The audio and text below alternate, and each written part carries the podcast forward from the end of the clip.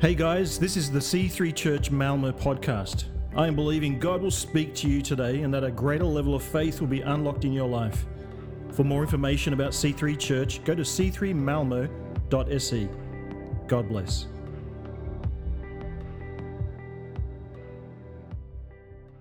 So here we are. Uh, I'm back. I was here last week. It was only a week ago. It feels like a month ago. Uh, it's been a long week.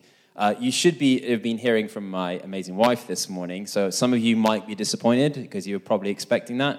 Um, but because of a little bit of sickness and a busy week, uh, I stepped in. I actually initially I, I, said I can help prepare the message, and then uh, just to give you kind of a head start. But then as soon as I started getting into it, I was like, okay, you're not having this back now. This is my message. so she uh, reluctantly handed over to me. So uh, you can imagine I'm pretty excited about this. I, I feel like this, this series has been amazing. Uh, I hope you feel the same. Uh, it's just been so much fun just digging into this topic of the character of God. It's such a rich topic.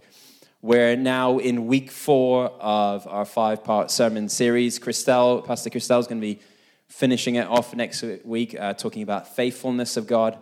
Uh, but today, um, we're going to continue trying to understand what, what, is God, what is God really like. That's kind of our goal for this series. And the teaching is not centered on our experiences or observations, although we definitely have our own testimonies that support what we've been hearing these last few weeks. Um, instead, we have looked at what the authors of the Bible actually say about this mystery. And we've noticed that they consistently describe God's character in line with what we heard earlier, Exodus 34 6, that God is compassionate and gracious, slow to anger, overflowing with loyal love and faithfulness. So, so far, we've learned, if you're new to church, I'll just give you a quick recap, if that's all right. We've learned that God's compassion is the response God has when he hears his people cry out to him, just like a mother responds to the cries of her infant. And, and just like a mother, it was this physical, emotional compassion that moved Jesus to action while he was on earth, healing and setting people free. And then we learn that God's graciousness is like a father who delights in showing generous mercy and favor on an undeserving child at times. The law brought grace to Israel, but through Jesus, grace is fully realized for all people. And last week, I spoke about God's long nose, which it might be a bit weird if you're just dropping in for the first time today. So we talked about God's long nose, which is the literal translation of being slow to anger when you look at the Hebrew. And we saw that God is extremely patient with us, and that ultimately it's never his desire to, as he says in the Bible, hide his face or hand us over to our destructive ways. But his desire is to save us from death by the death and resurrection of Jesus. Are you seeing a pattern here? The, the character of God is fully expressed in Jesus. It's why, if you want to understand the Bible, if you want to understand this book, you got to understand the person of Jesus. That's when we can truly read the Bible as it's supposed to be read. He is the Word that became flesh, a walking, talking revelation of the Father. It's why Jesus concluded his prayer to his followers in John 14, 5, 7. He said that Thomas said, Thomas said to him, typical of Thomas, Lord, we don't know where we're going. So, how can we know the way? And Jesus answered, I am the way, the truth, and the life. No one comes to the Father except through me. If you really know me, you will know my Father as well. From now on, you do know him and you have seen him. Through Jesus, the disciples knew and they saw the Father. And today, the Holy Spirit in turn reminds us, all of us, who Jesus is so that we too may know the Father. So today we're going to look at the fourth phrase, loyal love. Now, I, in my Bible, I think it's um, Some, I think it's abounding in, in loving kindness. There's a lot of different words used for this particular phrase, but I'm, I'm borrowing again, I'm using my, getting some smartness from the Bible Project. They say that the best translation of that word is this word, loyal love. If you, it, it translates the Hebrew word chesed, which is hard to translate into any language because it combines the ideas of love, generosity, and crucially, enduring commitment all into one. So there's really hard to find a word in any language that just encapsulates all of those dynamics into one word. So it's important that we understand all those dynamics. So chesed describes an act of promise keeping loyalty that is motivated by a deep personal care.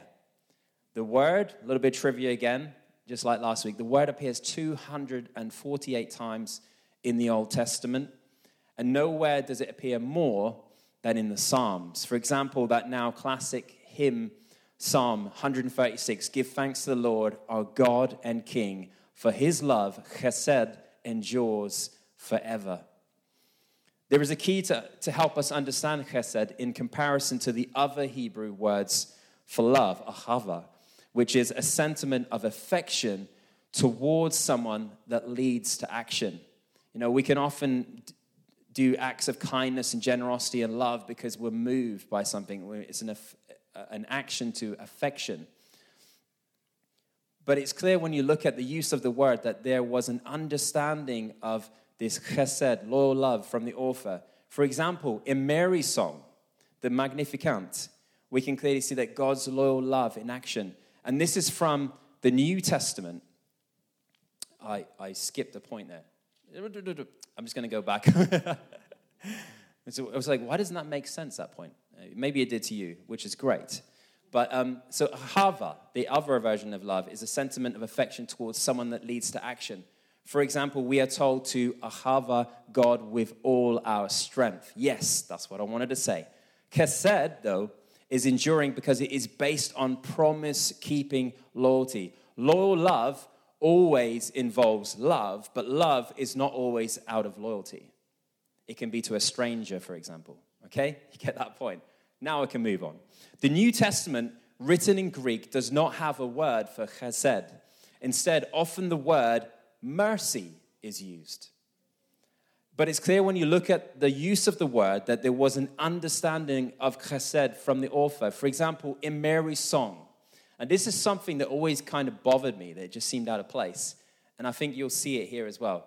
You know, this, the Mary song is often called the Magnificat in the Latin. We can clearly see God's loyal love in action here. If I'll just quickly read it for you. Luke 1 46 to 55, it says, And Mary said, My soul glorifies the Lord, and my spirit rejoices in God my Savior, for he has been mindful of the humble state of his servant. From now on, all generations will call me blessed, for the mighty one has done great things for me. Holy is his name. His mercy, loyal love, extends to those who fear him from generation to generation. He has performed mighty deeds. With his arm, he has scattered those who are proud in their inmost thoughts. He has brought down rulers from their thrones and has lifted up the humble.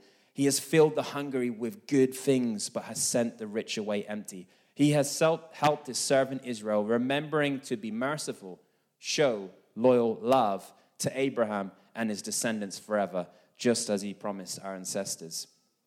Now, although mercy is a potential expression of loyal love, loyal love can look like mercy at times. It is not limited to acts of mercy but could be expressed in many other forms of generous love. Now, when I read that uh, passage and I change it out for the word loyal love, I think it makes way more sense. Because she's talking about this, this promise keeping God that has not forgotten her, his people. And that this is actually just a, it's, an, it's an act of that love. So, my first point today is that loyal love is a choice. One great example, there were so many awesome stories in the Bible that I could have picked, but I, there's, there's a book that often doesn't get much coverage, but it's just such a great example of loyal love, and it's the story of Ruth. Ruth is a foreigner married to an Israelite man, but tragically, her husband dies along with his brother and his father. Great tragedy. And all Ruth has left is her widowed mother in law, Naomi, who has nothing to give her. Naomi tells Ruth and her sister in law, Oprah, that they should go back to their people, releasing them from any obligation. But unlike her sister in law, Ruth chooses to stay and promises to remain by Naomi's side and take care of her. I don't have the scripture, but I'll read Ruth 1 16, 17. It's just so beautiful what she says. She, Ruth replied, Don't urge me to leave you or turn back from you. Where you go, I will go, and where you stay, I will stay. Your people will be my people, and your God, my God. Where you die, I will die, and there I will be buried. May the Lord deal with me, be it ever so severely, severely, if even death separates you and me. Wow, what a strong and beautiful pledge Ruth is making to her mother in law there. Again, it's a choice. She didn't have to do that. She had no obligation to her mother in law after her husband passed away. But she decided to show loyal love to this woman. Now, other people watch Ruth keep this promise over time, and they called it an act of chesed. Notice that Ruth's chesed is not conditional or based on Naomi's worth. She had nothing to give her. Rather, it's an expression of Ruth's own character. She's a generous and loving person who keeps her word. That's what loyal love is all about. I think many of us have seen loyal love in action I could have come up with a lot of examples, but I mean, it could look like a son that looks after his mother with Alzheimer's. It could look like a husband that drops everything on his agenda to look after his wife that has breast cancer. It could be a soldier who refuses to leave behind a comrade. It's a loyal love to someone bound by blood, friendship, or an oath. In my world, there are many fine examples of chesed. Those that share that love, generosity, and enduring commitment to others. I think it's so essential for our society. We need these kind of oath, loyal, loving people. My grandfather is perhaps one of the finest examples to my family of this kind of loyal love. The eldest, so I'm going to tell you a little bit, trip down memory lane today. I've been doing some research this week, uh, and I think the story is worth telling the eldest son of nine children. In June 1939, we, we actually have some pictures I'm going to put up just to give you an idea. In June 1939, Reginald Style's father died when he was just 18 years old, leaving him as the man of the house. I told myself I wouldn't get emotional. Within a year, he had signed up to join the South African um, Allied war effort, despite being under the enlistment age at the time of 20. He was keen to be able to earn money to send home to his mother and siblings who were in a precarious financial situation after the loss of the breadwinner in the house. He told his poor mother to sign papers believing that he would be defending the borders of South Africa, when in reality he would soon be shipping off for campaigns in East and North Africa. Having sworn the African oath, which is a voluntary invitation because there was no conscription at that time. It was an option if you wanted to sign up and enlist. He, he, he, he joined up and, and was soon off on his way. Uh, during his campaigns, um, despite some spine injuries after a jeep uh, kind of collapsed on them in a sandpit, he continued all the way up into Italy, where he was shot in the hand on the second to last day of the war in Europe. But he did get to see the end of the war. Although those feats in themselves uh, show just immense bravery and service, it was what he did for the next 67 years that I believe is a real testimony of loyal love. For my grandfather, enlisting in the army was about joining a brotherhood. He and his comrades swore an oath together, and that bond didn't break when he was discharged. Until he died at the age of 91, he would do everything to help his comrades that were in need. either financially or physically, and to remember all servicemen who had answered the sunset call. Even with his own physical challenges, he continued to faithfully get, get together with his comrades, uh, help with fundraisers, and join in on marches with his fellow soldiers, often slipping out uh, from the family home to run an, er- an errand for a, a, comrade in need. My, fa- my father recounts one time uh, talking to a comrade of his um, at a get together, and, and he, he told this story. Yeah, he recounted how, how um, his dad took care of his old colonel who was bedridden because he had uh, throat cancer, and his wife, unfortunately, was also disabled, so they were really struggling. And so my grandfather would get up early in the morning and make a soup, and he would grind everything down so that it could be edible for him. And he would drive uh, out of town for an hour and sit by his bedside and feed his old colonel uh, soup, just in his last few months of his life, um, never forgetting the bond that they had um, whilst in the army together. The, the Latin motto of his regiment, the Prince Alfred's Guard, is Fidelis et Fortis. It means loyal and strong. For, for my grandfather and his comrades, loyal love was all about honoring an unbreakable bond between them. The memorial symbol of many of these uh, legions or is one of remembrance. The candle is one of remembrance. It's a call not just to remember, but a call to continue honoring the promise, the oath that they made. Now, my grandfather, Reg, as we call him, and Ruth of the Bible, and I'm sure many people in your life as well that exemplify this loyal love, and countless others, are truly inspiring to us. But the one who shows the most enduring chesed is God. His loyal love is unconditional. Sometimes showing loyal love to those that we are bound to is really hard, especially when the recipient is clearly undeserving. Like in the story about Jacob, a treacherous liar even to his own family.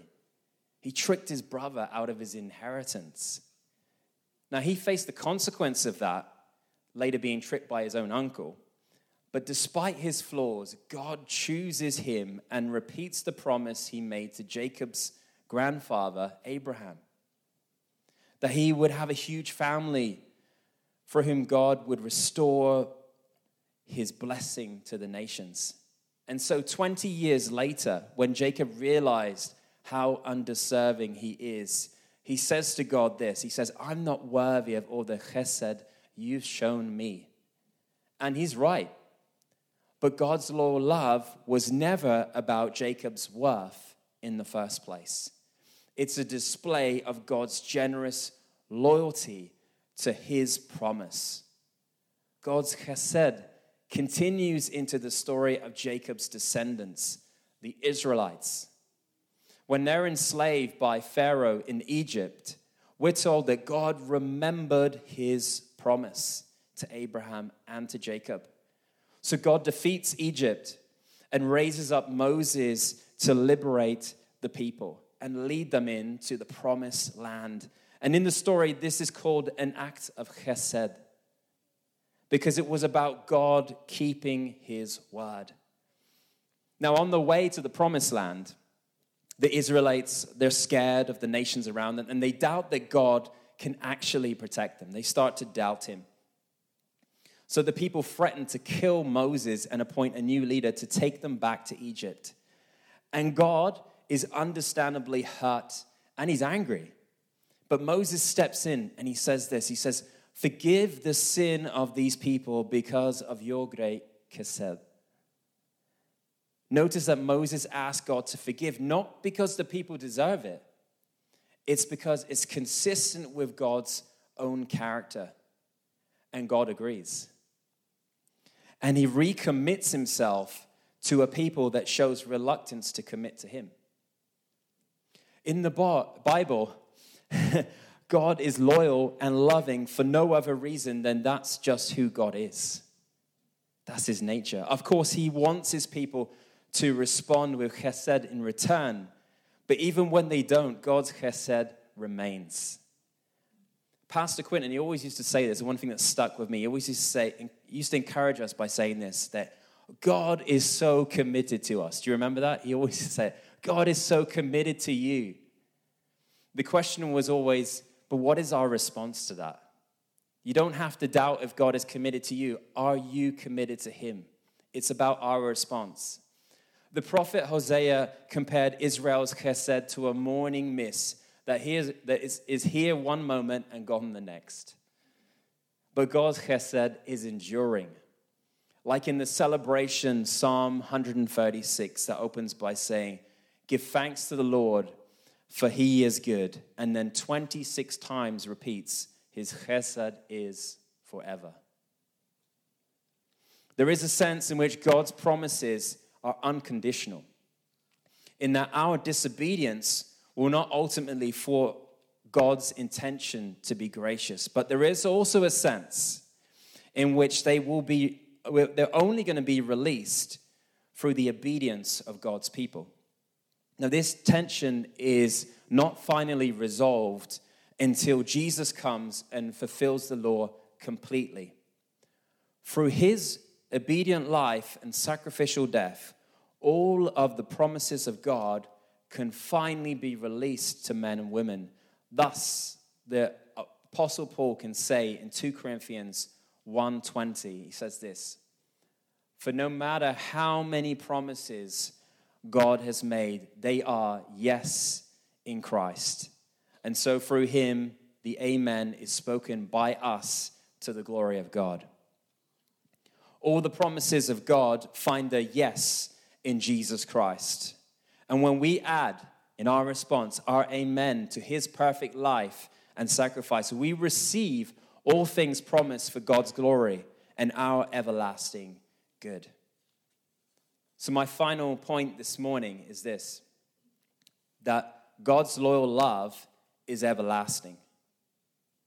And so, after centuries of Israel betraying their commitment to God, and after humanity's long history of violence and death, God still kept his promise in a dramatic and drastic way by becoming human and binding himself to us in the person of Jesus. And the people who followed Jesus of Nazareth said that in him they encountered the God of Israel, who is full of loyal love and faithfulness. Jesus is the ultimate loyal and loving human. And in his life, life and death and resurrection, God opened up a new future for all of us and for all creation. And God did this because it's just who God is. He's generous, He's loving, and He's eternally loyal to His promises. And when we experience the, the purity and the power of God's loyal love shown through Jesus, it compels us to reimagine why and how we can show chesed back to God and to the people around us. This is what it means to say that God is overflowing with loyal love. God abounds, some translation says, He abounds in loyal love because He doesn't forget His bond to us. He's committed to us. Through Jesus, we are bound to the Father. Our faith is an oath of a covenant people. He promises that we will forever be his people. That we would know him and that he would and that we would be shown mercy because of that. Paul gives us a really good picture of God's loyal love at work in our world in this letter to Titus. In Titus 3, verses 4 to 7, it says, But when the kindness of God, our Savior, and his love for mankind appeared, he saved us not on the basis of deeds which we have done in righteousness, but according to his loyal love, by the washing of regeneration and renewing by the Holy Spirit, whom he poured out upon us richly through Jesus Christ, our Savior, so that being justified by his grace, we would be made heirs according to the hope of eternal life. Now, unfortunately, us humans, we aren't always loyal. Even when we have bonds that should be honored. And I remember my father was once woken up at 2 a.m. to the cries of help uh, coming from the local harbor. He just heard this faint cry of help. And so he called the police and he went over to inspect because it was just across the street from where we lived. And he was shocked to find a drunk fisherman had fallen between two boats and was trapped by his head.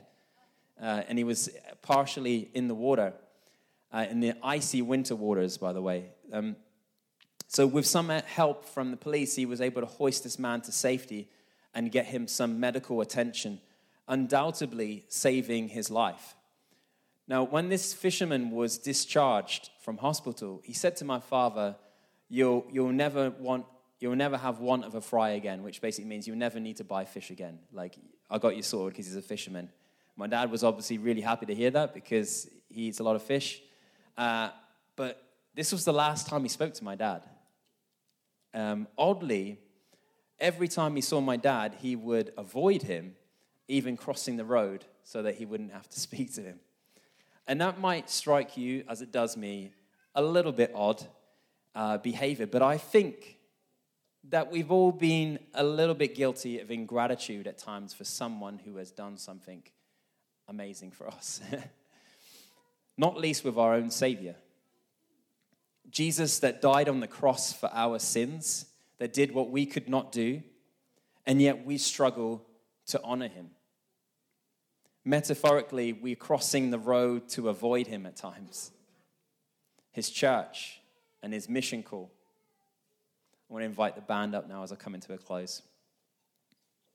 You see, God's loyal love should internally motivate us as receivers of Jesus' compassion and grace to extend that same loyal love to others. As Jesus said, whatever you did for one of the least of these brothers and sisters of mine, you did for me. This is the chesed calling for us to live a life of loyal love for God by living for others. In 1 John 3 16 to 18, we can read this. This is how we know what love is. Jesus Christ laid down his life for us. And we ought to, in turn, lay down our lives for our brothers and sisters. If anyone has material possessions and sees a brother or sister in need but has no pity on them, how can the love of God be in that person? Dear children, let us not just love with words or speech, but with actions and in truth. That's loyal love has an action to it. It's not just a sentiment, it's not just some kind of desire, it's, it has action. And just like the fishermen, I'm sure we have our reasons for not following through on our promises, for not living up to who we want to be, maybe as a father, as a husband, as a mother, as a wife, as a son or a daughter, as, as a friend we come up short.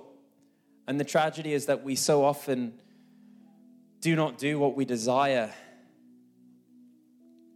and, and, and know that we really ought to do.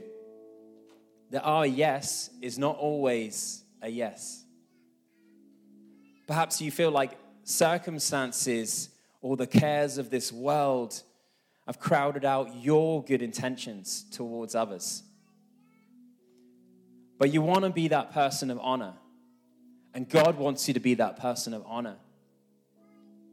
And the good news this day, the good news is that even if you have shown yourself in the past disloyal, you know that you haven't honored God the way that you, re- you feel like you really should, or that relationship, your wife, your husband, your kids, whatever it is where you just feel like you're coming up short.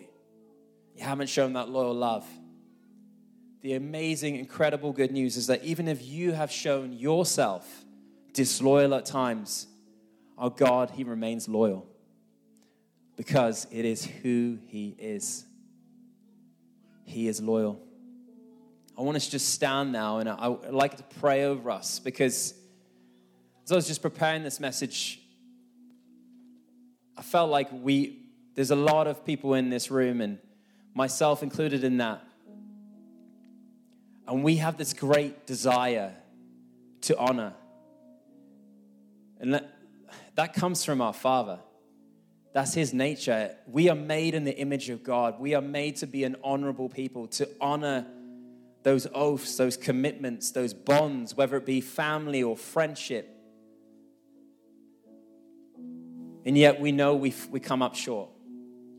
We know at times we haven't shown that loyalty. We have a desire to be that person, but we feel so far away from it at times. There is grace for you this morning. There is grace to become that honorable person, that person that, that shows loyal love no matter the cost, if it's physical, emotional, whatever it is. You can be that person.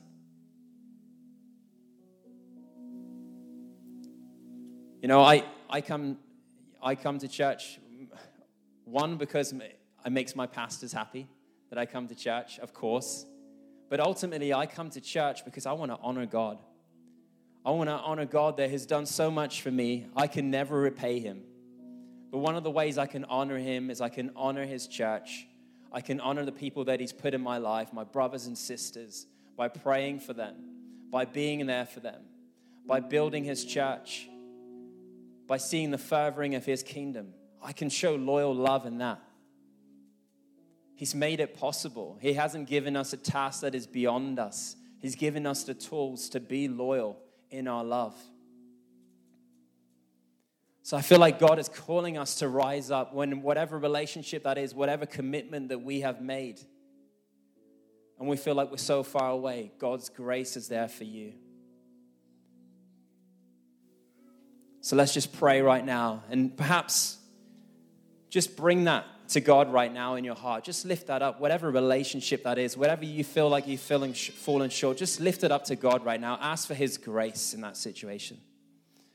Lord, we thank you, Father, that you do not give us tests that are beyond us, Lord God, that you brought people into our life for a reason, Lord. That you want us to be a people that love our God and love others with all that we have, Lord. You want us to be a people of honor a people that reflect your nature, Lord, that reflect the nature of the Father and the Son and the Holy Spirit, that is loyal, that is everlasting, that is unchanging, that always has the intent to bless. We thank you for that, Lord God. We ask this morning, Lord, for your in your mercy, Lord God, that your grace would give us strength, Lord, to be the people that you have called us to be, Lord that we would rise up in your strength, Lord, and we would be a source of your love in this world to our family, to our friends, Lord God. I thank you, Lord, that even if we might have doubts, Lord, if we can ever be that father, we can ever be that mother, that son, that daughter, that co worker, that friend, Lord God, we can do all things in Christ who strengthens us.